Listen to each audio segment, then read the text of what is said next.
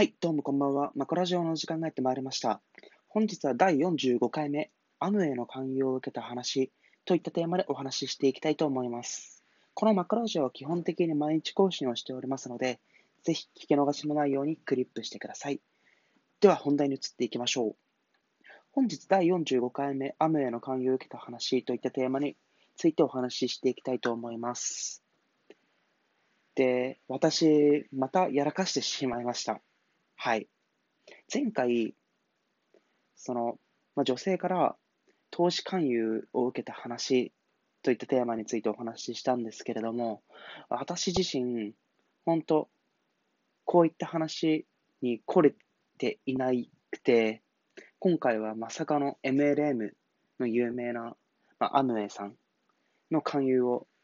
受けてしまいました。なので、まあ、個人的に私はこの経験はまあ失敗談として捉えているんですけれども、あくまで今回このラジオトークではまあ失敗談として見た立場でお話ししていきたいと思います。で、私自身前提として、ま、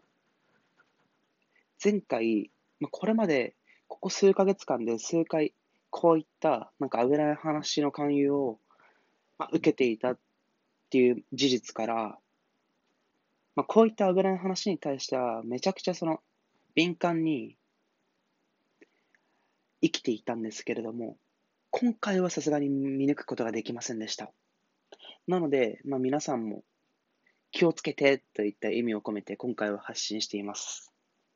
ではまずは経緯についてお話ししていきたいと思います。で、私をそのアムウェイに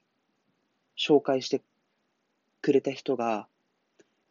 会社の先輩なんですよね。で、この会社との先輩とは、いつだろう。まあちょっと、まあ半年以内ぐらいの間に、まあ知り合いまして。で、いろいろその会社についてとか、配属先についてとか、事業部についてとか、私自身、今の会社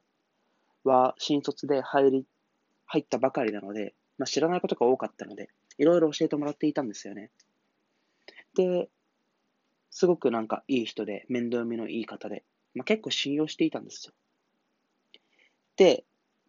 その方に対して、本当はその方のいる部署に行きたかったんですけど、私、その配属が、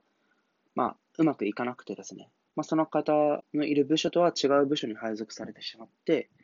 まあ、そういった話も、その先輩にはいろいろしていたんですよね。で、今落ち込んでいて、今後キャリアが、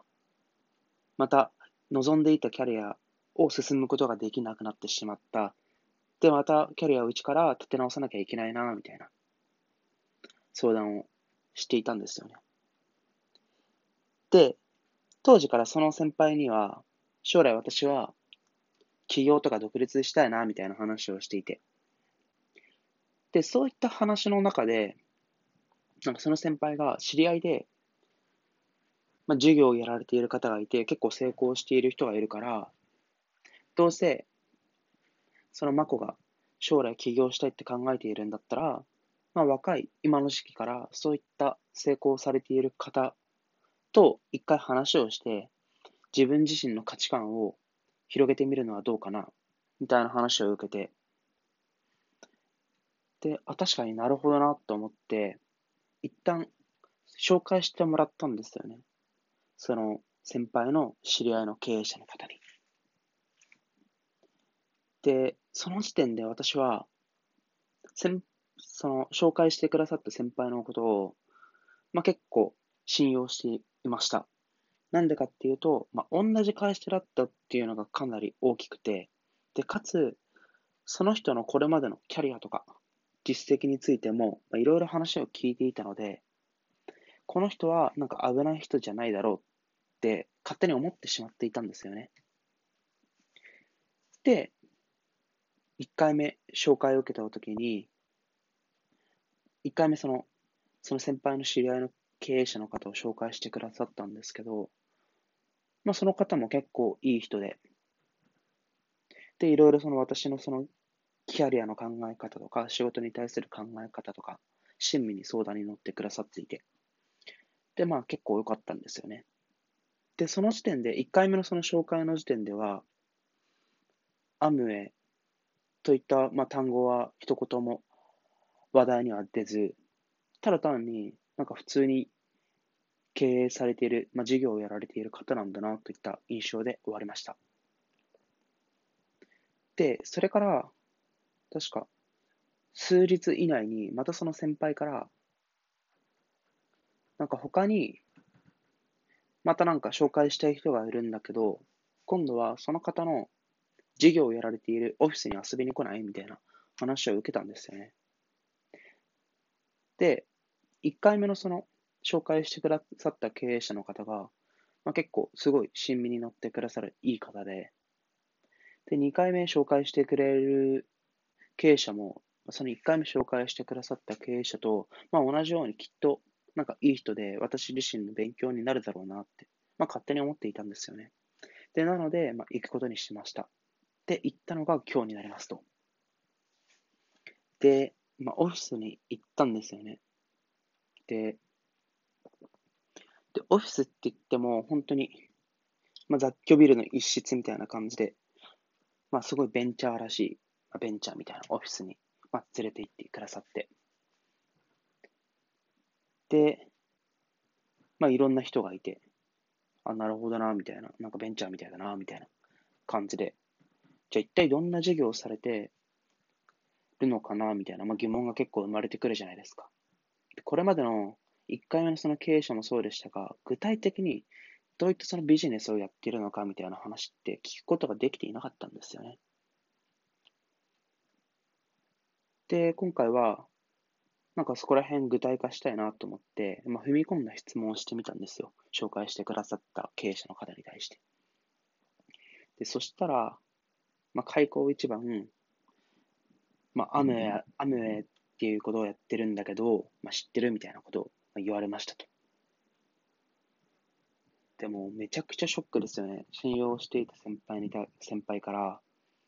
まさかのマルチをなんか紹介されてしまっていたみたいな。で、しかも気づいたら、アムウェイのオフィスにいるみたいな、俺みたいな。でも一瞬でなんか鳥肌が立って、ここでなんかアムウェイのことをなんか否定的に捉えてし、否定的にその方に対して言ってしまったら、ワンチャンオフィスから出してはもらえないんじゃねえか説みたいなことをなんか脳裏でいろいろ考えて、で、まあその時私は、え、アムですか？聞いたことないですねみたいな、めちゃくちゃ濁した返事をしました。で、その後、まあ1時間くらいにわたって、その、紹介してされた、紹介してくださったその経営者自身の、まあ、これまでのキャリアみたいな話をなんかいろいろされて、してくださり。で、なんか、マコは将来どうなりたいの？とか、今の現状になんか不満とか、ストレスとか感じていないのとか、なんかいろんな相談をしてくれましたね。で、ここで結構驚いたのが、一切その、アムウェイの、アムウェイについての話題を、なんかあまり向こうが出してこなかったのが結構驚きでしたね。個人的にそのマルチの勧誘の仕方として、結構その商品を積極的に売り込んでくるのかなみたいな印象をすごく持っていたんですけれども、だこんこんこん今回のケースだと、あんまりその商品をなんか押し売りされるといったことは全くなくて、ただ単になんか親身に相談に乗ってくれる、なんかいい人みたいな雰囲気を感じました。で、後々結構考えてみると、その、危なかったなと思ったのが結構あって、おそらくなんですけど、その、アムウェイの会員の方をたくさん紹介して、なんか自然と、そのコミュニティに対しての貴族意識っていうものを、なんか促そうとしているのかなみたいな感じも結構して。これはどういうことかっていうと、まあ、1週間に1回とか2回とか、まあそういった方々とたくさん接する機会を増やしてしまうと、自分自身の価値観って微妙にずれていくと思うんですよね。で、それを結構狙って会員にさせようとしていたのかなと、今振り返ると感じます。なので、その親身に相談に乗ってあげるよと言いつつ、徐々に徐々に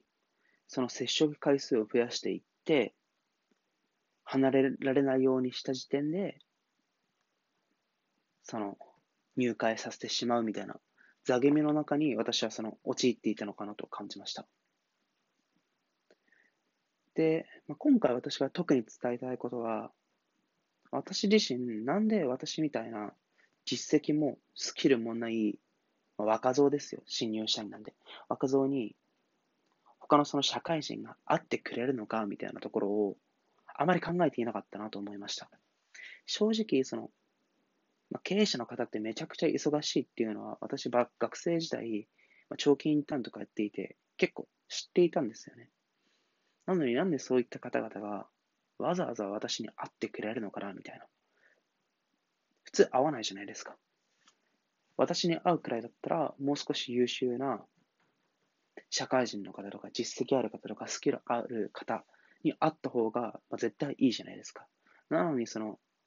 私に会ってくれるっていうことは、何かしらの裏があったなっていうのは感じました。なので、ここでまあ皆さんにせっかくこの放送を聞いてくださってる皆さんにお伝えしたいのは、その、無償のギブって基本的にはあまりないのかなと私は思います。なので他人からの勧誘には注意しましょう。ではまた。